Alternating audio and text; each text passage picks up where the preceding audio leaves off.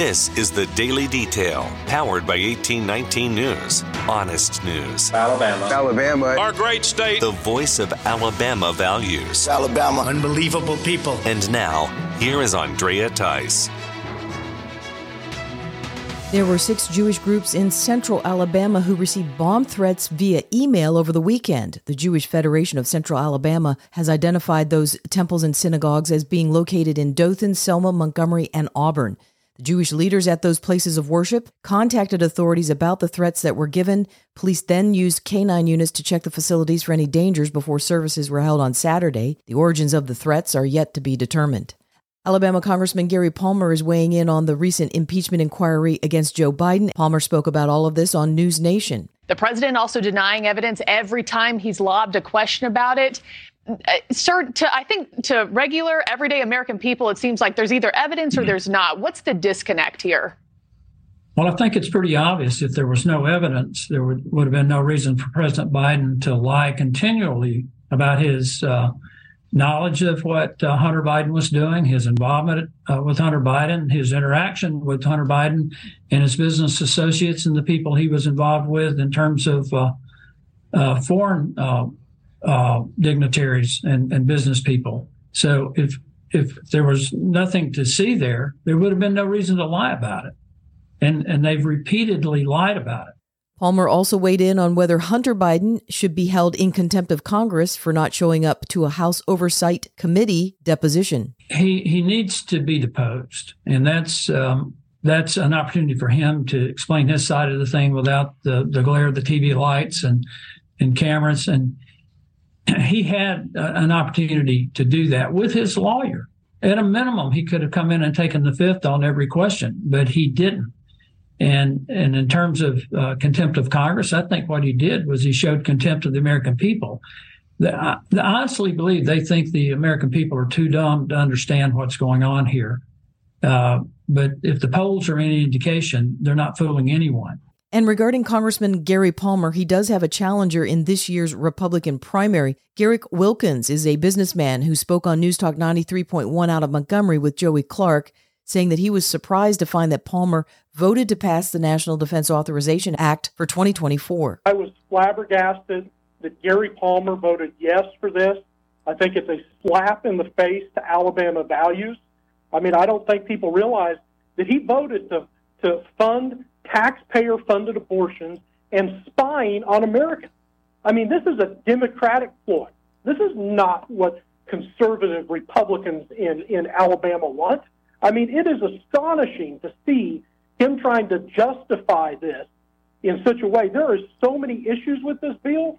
Uh, I mean, we we're continuing to fund the Biden Palmer Ukraine war uh, when we can't even address these issues at the border, and then they're then they're clouding. Oh, we gave our troops a raise. We gave them five percent. We should be giving them thirty percent like the original bill had. I mean, it's not even keeping up with inflation.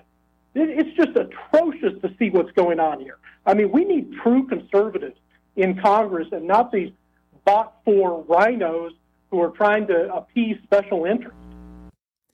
One state senator is bound and determined to address the state health officer issue in the upcoming 2024 legislative session.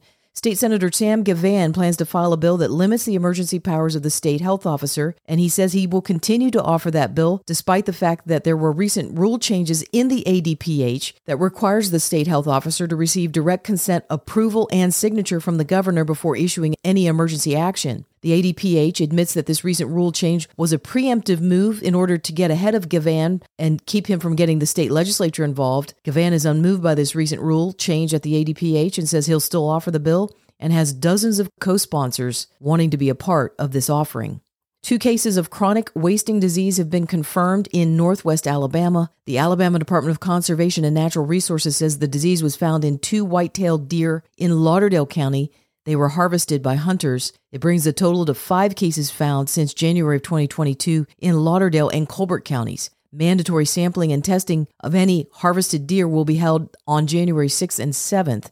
The Alabama Department of Conservation says that one of the most important aspects of their tracking of the disease are the samples that are provided by hunters.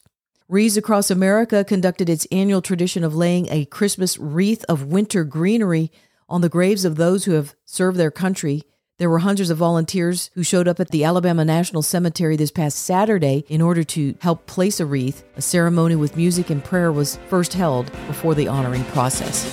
For more in depth stories affecting the state of Alabama, go to 1819news.com.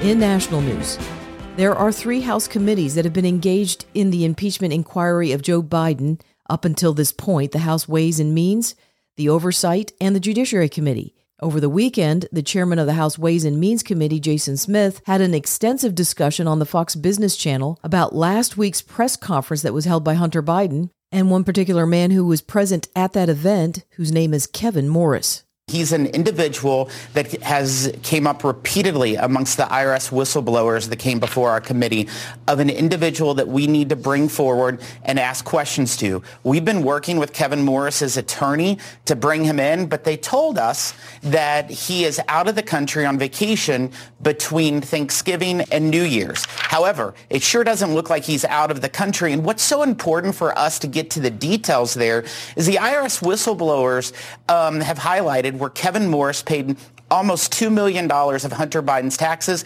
plus an additional almost $3 million just to subsidize Hunter Biden's lifestyle. What's also important is these IRS whistleblowers released an email from Kevin Morris to Hunter Biden's tax preparer three weeks before Super Tuesday in 2020 saying that they must pay these tax returns or there will be great political risk. The only political risk is Joe Biden. And that's exactly why the IRS whistleblowers wanted to look into campaign finance crimes into Joe Biden's campaign. But the Justice Department has refused to do that.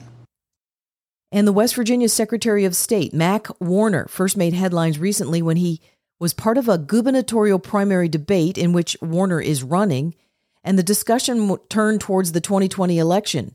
Warner said without hesitation that the election was stolen from Donald Trump and that the CIA was to blame. He also brought up the 51 retired intelligence agency officials who signed a statement months before the 2020 election in which they called the Hunter Biden laptop contents nothing but Russian disinformation. Recently, on the newly created Vigilant News Network, Warner expanded further on the statements he made about the 2020 election. What we saw in six or seven of those swing states, we saw problems and we saw where election officials stepped outside their authority in the law that's called ultra vires. You're acting without authority.